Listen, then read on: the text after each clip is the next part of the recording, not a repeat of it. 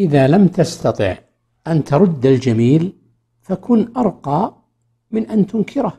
قال النبي صلى الله عليه وسلم من صنع إليه معروف فليجزه فإن لم يجد ما يجزئه فليثني عليه فإنه إذا أثنى فقد شكره وإن كتمه أي كتم هذا المعروف وإن كتمه فقد كفره رواه البخاري في الأدب المفرد وصححه الألباني. وسيد ولد آدم عليه الصلاة والسلام وهو القرشي العربي يحفظ معروف مولاة حبشية ويحتمل منها رفع الصوت عليه. حفظا لمعروفها فقد حضنته وربته صغيرا.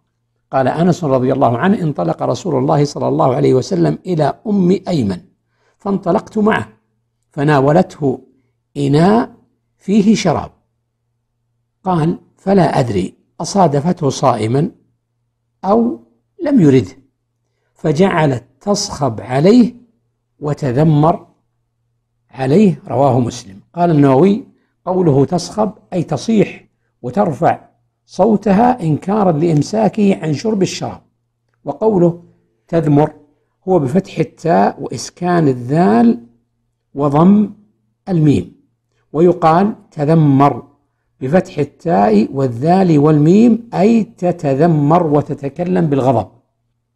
ومعنى الحديث أن النبي صلى الله عليه وسلم رد الشراب عليها إما لصيام وإما لغيره فغضبت وتكلمت بالإنكار والغضب وكانت تدل على النبي صلى الله عليه وسلم أي ترى أن لها معروفا عليه. وكانت تدل عليه صلى الله عليه وسلم لكونها حضنته وربته صغيرا ونقل النووي عن القاضي عياض أن اسمها بركة أم أيمن أن اسمها بركة وكانت حبشية انتهى من المنهاج شرح صحيح مسلم بن الحجاج. قال ابن سعد أم أيمن واسمها بركة. مولاة رسول الله صلى الله عليه وسلم وحاضنته. وكان رسول الله صلى الله عليه وسلم ورثها من أبيه. فأعتق رسول الله صلى الله عليه وسلم أم أيمن حين تزوج خديجة رضي الله عنها انتهى من الطبقات الكبرى.